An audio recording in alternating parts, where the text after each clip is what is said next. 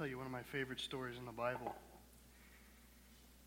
It shows up in Acts. Uh, there's a, a small character. His name is Philip. And he's full of the Holy Spirit.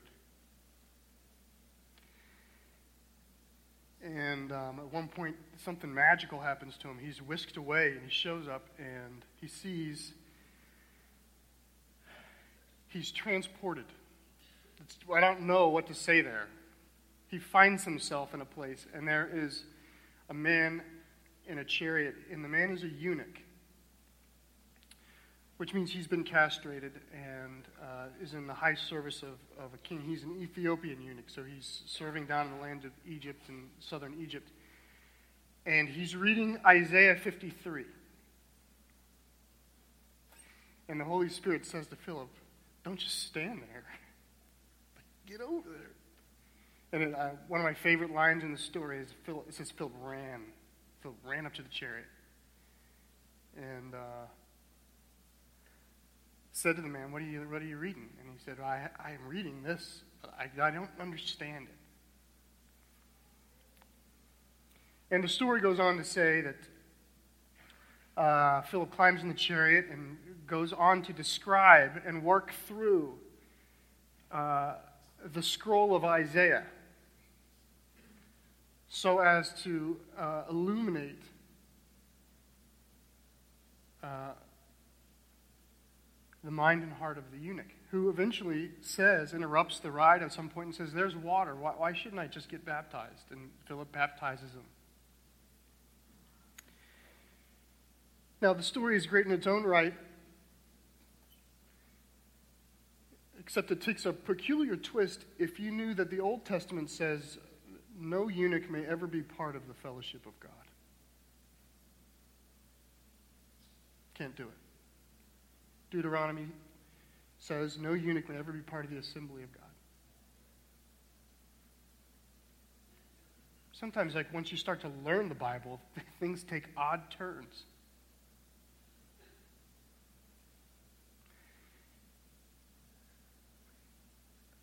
I'll tell you another story that I really like um, the story of Ruth.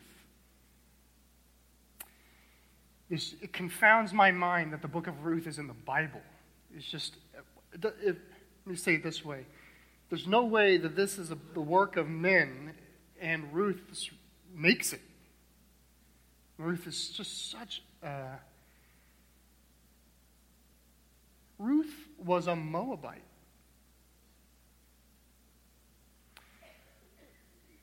This woman who much is made of in the Word She's in the lineage of David. She's in the lineage of Christ. She's in the first chapter of Matthew.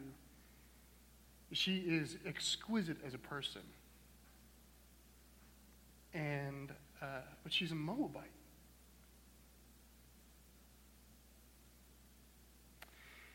And the story is good in its own right, except for the fact that Deuteronomy says no Moabite may ever be part of the people of God.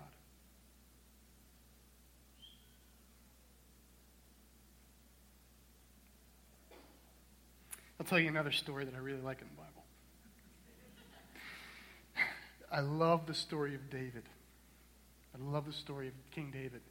Not, uh, not all of the story, but I'm grateful that all of the story is King, King, of King David is in the Bible because some of that story is my story, right? Like, I love. It's a way you know this book is not the book of men. Who would tell that story about their great king? Of him committing adultery, of him responsible for murder, of a good man, him trying to hide it by lying. And at the same time, the Lord says, David, now David, that's a man after my own heart. I love that story. I love Psalm 51. I mean, David's confession is so rich and so good. Create in me a clean heart, O Lord. Take not your Holy Spirit from me. Cast me not from your presence. I mean, It's such a good story. It's a great story in its own right.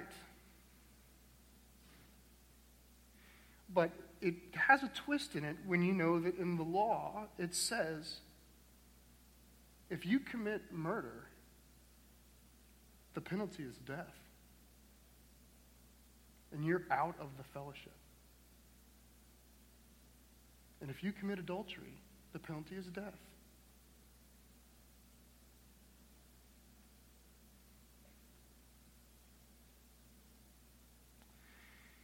Also, in the law, says things like for all sorts of intentional sins or unintentional sins, you make a mistake and you find out it's sinful, hey, there's a sacrifice for it. You make this mistake, you find out it's sinful, there's a sacrifice for it. But there's a list of sins, they call them high handed sins in the Old Testament.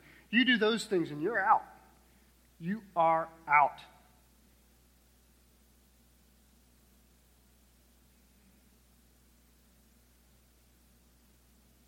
I don't understand it. Some of those sins we have done.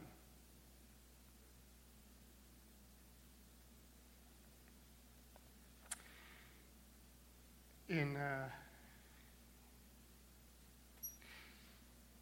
thinking back to Philip and the Ethiopian, they were reading Isaiah 53. That is the passage in Isaiah that speaks of the death of Christ. Pierced for our transgressions, crushed for our iniquities. It's the description of his time on the cross. It's very, very prophetic. I mean, if Philip, on the off chance that Philip didn't even know the passage, if the eunuch had read the passage to Philip, Philip would have worshiped God and, and spoken back the truth of Christ. But Isaiah came in a scroll. It, you didn't have Bible Gateway on your phone back then. So the eunuch wasn't reading like a daily bread with an excerpt of Isaiah. The eunuch was reading the scroll of Isaiah. And he's in the 53rd chapter. And Philip gets in. Now, what they, what they talked about, I don't know, but I know. I, I can't say that I know, it's not written, but this is what happens. Isaiah 53 through 56 is just wildly prophetic about the Lord. It's wonderful. And you, I can just see Philip talking about the Lord and then going from Isaiah 53 to Isaiah 54 and Isaiah 54 to Isaiah 55. And then he would get to Isaiah 56. And this is how Isaiah 56 sounds Thus says the Lord, keep justice and do righteousness, for my salvation will come. Blessed is the man who does this, and the son of the man who holds it fast, who keeps my Sabbath, not profaning it, who keeps his hand from doing any evil. And then he says this let not the foreigner who has joined himself to the Lord say, The Lord will surely separate me from his people. And let not the eunuch say, Behold, I'm a dry tree. For the Lord says to the eunuch who keeps my Sabbath, who chooses the things that please me and holds fast to my covenant, I will give my house and within my walls a monument in my name. What did God do? Just make an exception to the rule? Is that how it works? I can show you chapter and verse. It's got some rough language, so we're not going to read it because eunuch is a rough idea. They can't be in. And then when you find when you find the Lord starting to show his hand, you realize the Lord says, I've been waiting for you to come in. I can show you chapter and verse where the Moabite cannot be part of the fellowship. And yet, the Bible goes out of its way to describe that Ruth is a Moabitess.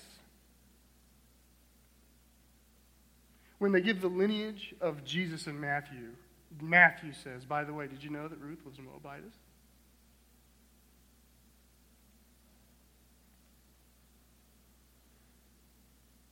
The Bible goes out of its way to let you know that David was a murderer. I'll give you another story that I love Rahab. The Hebrew people are about to go into the land of Canaan and take it because their wickedness is, is excessive. And so the Lord says, I'm going to entirely judge the land of Canaan. You will kill every Canaanite. And he sort of says, Read my lips. None of them are to survive. Their wickedness is excessive, so much so that I have to stamp out them as a people. And then the very first narrative that we find when they cross the river is that Rahab is the Canaanite is saved. The story starts with the exception.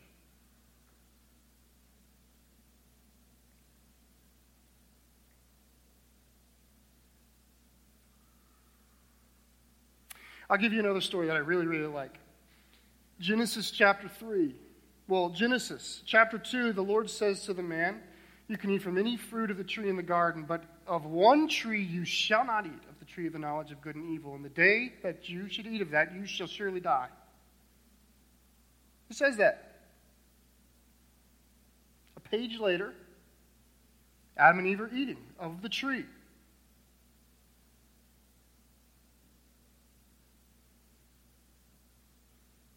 Well, they didn't die that day. Maybe that's not what it meant. But I do know that Jesus said, I'm the resurrection and the life. And he who believes in me shall never die.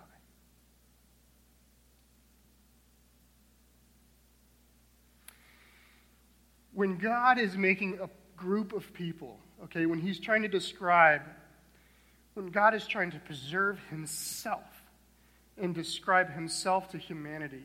He, he, he made a people, and he called this people Israel. He called them Jews. He called them the circumcised. That's the labels he uses for them. And, and we'll see it here. We'll see it here in Romans. When he made them that way, he built around them rules and rituals and these sorts of things. These rules and rituals are there for the preservation of the nat- so that the people can convey the nature and story of God through time to the world. But God's nature is not bound by those rules. God's nature is quite exceptional, it's quite longing for more people.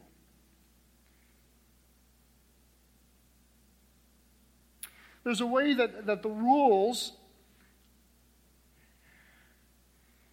if Israel is supposed to be the manifest expression of God's nature. That was the intent. You will be like me to the world. Then there's things that cannot exist in it, and those rules are established. But, but God is bigger than that and is trying at all times to reach people outside of that fellowship and bring them in. Look with me in Romans. This is, this is how Romans 15.8. I'm going to pick up in 15.8, and this is where I'd like us to be today.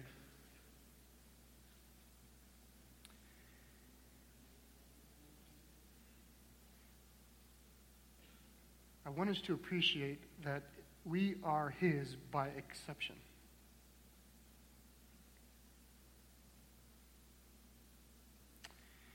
For I tell you, this is verse 8 and 9, but I tell you that Christ became a servant to the circumcised to show God's truthfulness in order to confirm the promises given to the patriarchs and in order that the Gentiles might glorify God for his mercy. You hear that? It says, Christ came as a servant to the circumcised. Okay, that is the Jew, that is the inside crowd, that's the, that is those who possess the story of God those who possess the promises of God, those who are awaiting. Uh, by and large, you might even think in some level of us in that way, of those who call God our own, who possess Him. Paul is saying Christ came to those people, okay, who at the time were the Jews. God came to the Jews so as to satisfy their longing in the promise. Right? There's an expectation in Israel of, of God. God has made promises to them about his salvation and his glory. And Jesus, the, Paul says, Christ came to the Jews to fulfill his promises. That's verse 8. God is a promise keeper, And God gave promises.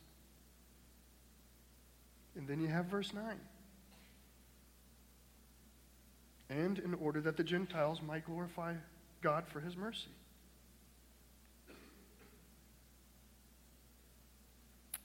Well, I thought he was the God of the Jews.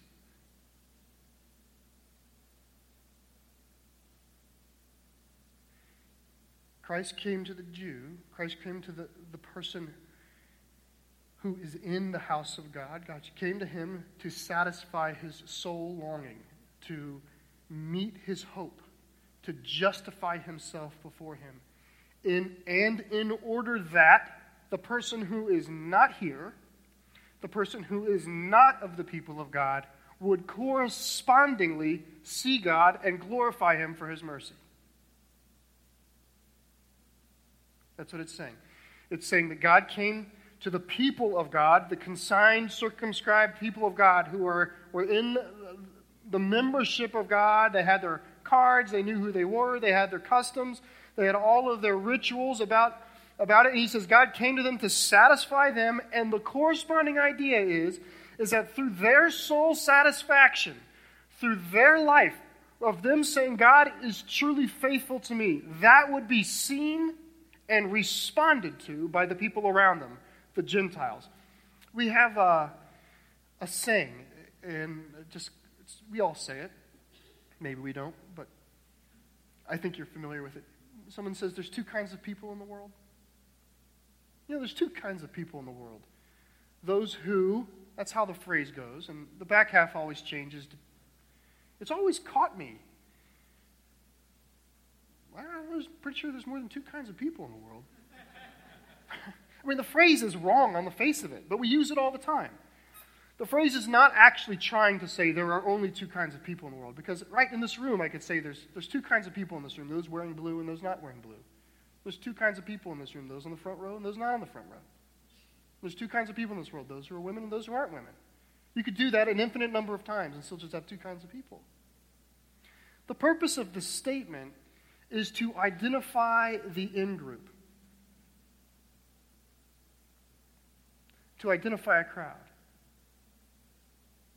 In other words, there's two kinds of people in this room those on the front row and everyone else.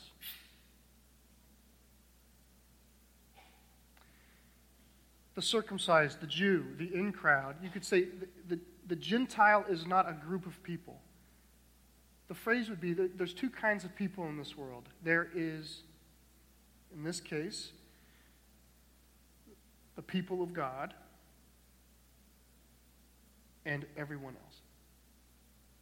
That's what Gentile means. It's not a group, it's everyone else. It's the other half of the two kinds of people statement. And God is saying, I came to satisfy you, believer to soul satisfy you in order that through your great and joyous satisfaction in God, it might overflow. And the, those who are not here might see it, know God, and glorify Him for His mercy. That's what He's saying here. Because He's exceptional. Because God God is not satisfied with a number. God is not simply trying to validate a group. God is trying to save mankind. God wants to grow his kingdom. Paul follows it up here in uh, half of 9, 10, 11, and 12 with, with arguments that are not they're not to our liking necessarily, or they, they don't matter so much to us. You know, when I imagine if you're looking at it on the card for the first time and you're like, oh, that's what Romans 15 looks like. This is not uh, maybe the way that he might argue the case with you. But among his, his listeners, what he's doing, he's quoting big lines from famous songs, is what he's doing. Famous lines beat it. And you know the song. Done. He's doing that. Okay? So, therefore, I will praise you among the Gentiles and sing your name. That is, that, by the way, is the last line of a famous song. David is in battle. It's a wonderful story in 2 Samuel. David is in battle, and it's, a, it is, it's with the Philistines. Saul has just died, so the kingdom has just fallen onto David's shoulders, and he's in battle with the Philistines. And it's actually in one of these moments in battle where he, David, falters. David runs out of steam in the heat of battle, and his own mighty men show up. And, and it gives accounts, by the way, of mighty men who take down other giants like Goliath. There, was, there were other great Philistine giants, and one by one, these mighty men show up and conquer them. And at the end of that battle, David writes a song. It's either Psalm 18 or it's 2 Samuel 22. The song shows up in two places because it was the greatest hit. And in that song, it's praising the Lord for his deliverance. It's praising God for his might. It's praising God that he's faithful to his promises, that God saves them and God does what he's supposed to do for them, that God is reliable and mighty and strong. And it ends with this Therefore, I will praise you among the Gentiles. Do you see that? When we are satisfied in our soul with God, it spills out to people who don't know God. Because there's two kinds of people in this world those who know Him and those who don't. That's what it's saying here. That's what, that's what, that is the knee jerk response of David. You are so great. I'm going to sing your name among other people.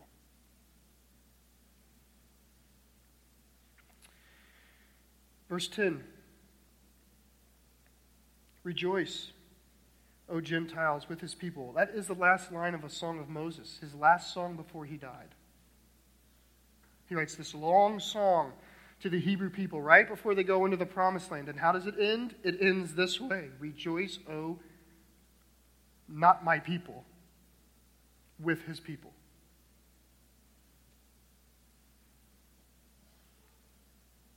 Verse 11 Praise the Lord, all you outsiders right? All you not my peoples, praise me. And let all peoples extol him. That is not the last line of a song, it's the first line of a song, but the song has two lines. It's the shortest psalm in the entire Psalms. If you ever want to memorize the psalm, start at 117. It's two lines. It's this, and the second line is like, yes, do that. Okay? If it was a praise song, it would talk about monotony, right? That that's, that's the whole psalm. Paul is going into the scriptures. Here, imagine a mind that has combed the Word of God and is on to this idea that God is not for us, God works through us for mankind. He's not ours, He's God. And He is growing His world.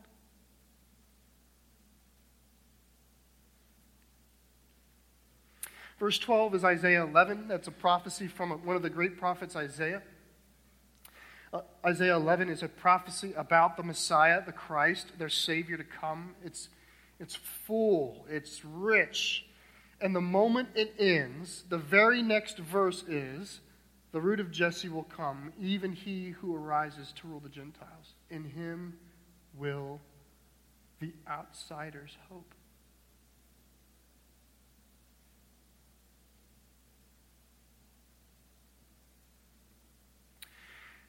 We have strategies for growth in our church. You know, in one place we're looking to build an empty seat. In other places we're looking to firm up a plant. We have all we can we can have strategies all day long as to how to reach people. What God would let us know today is I do not reach people with a strategy. I reach people by satisfying my people. It's no strategy. You and I are to be full of God, full of Him. And when that happens, we will overflow in exceptional ways to reach all sorts of people. This is the prayer. This is the prayer. This is our prayer.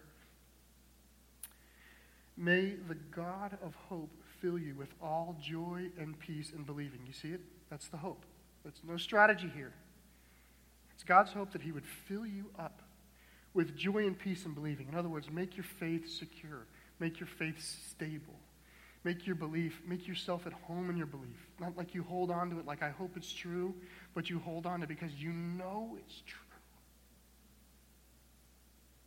He's saying, may God do that for you. Why?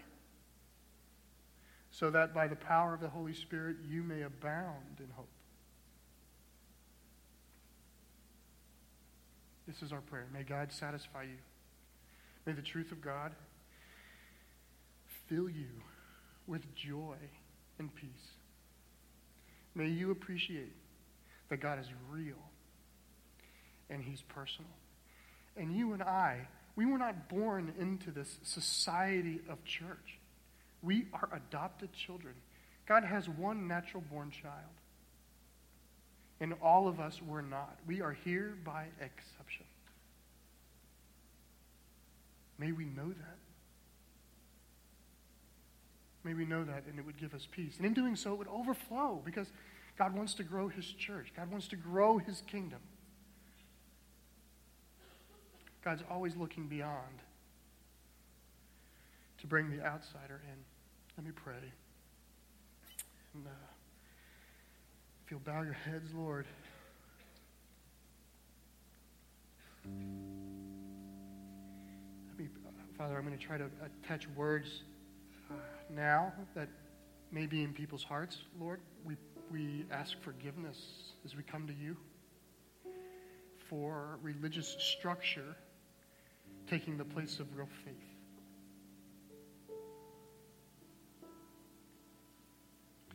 Lord, we ask forgiveness for times when we you can't fill us with joy and peace and believing because we've not allotted space in ourselves to be filled.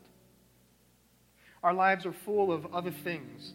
Our lives are full of things that don't bring joy and don't bring peace. Rather, we've filled our lives with things that bring stress and strife and war and violence. Lord, you need to clean us out. Father, I lift up people who just need to be cleaned out so that you, through your Spirit, can fill us with joy and peace in believing, Lord. That's what I ask this on behalf of our fellowship, on behalf of this church, that we would be a fellowship that is at peace in our faith. Not ashamed of our faith, not nervous about our faith, not wavering in our faith, but at peace in our faith so that you can do exceptional things, Lord that through the power of your Spirit it might overflow abundantly onto others who do not yet know you, Lord, who are not yet in the family, who have probably heard that they can't come or can't be a member because of what they've done, or because of who they think they are, or because they just think they're outside of your love, Lord. May you let them know you are exceptional. And use our church to do that. I ask you use us to do that, Lord. Because we know you want to grow your kingdom, Lord. Pray this in Jesus' name. Amen.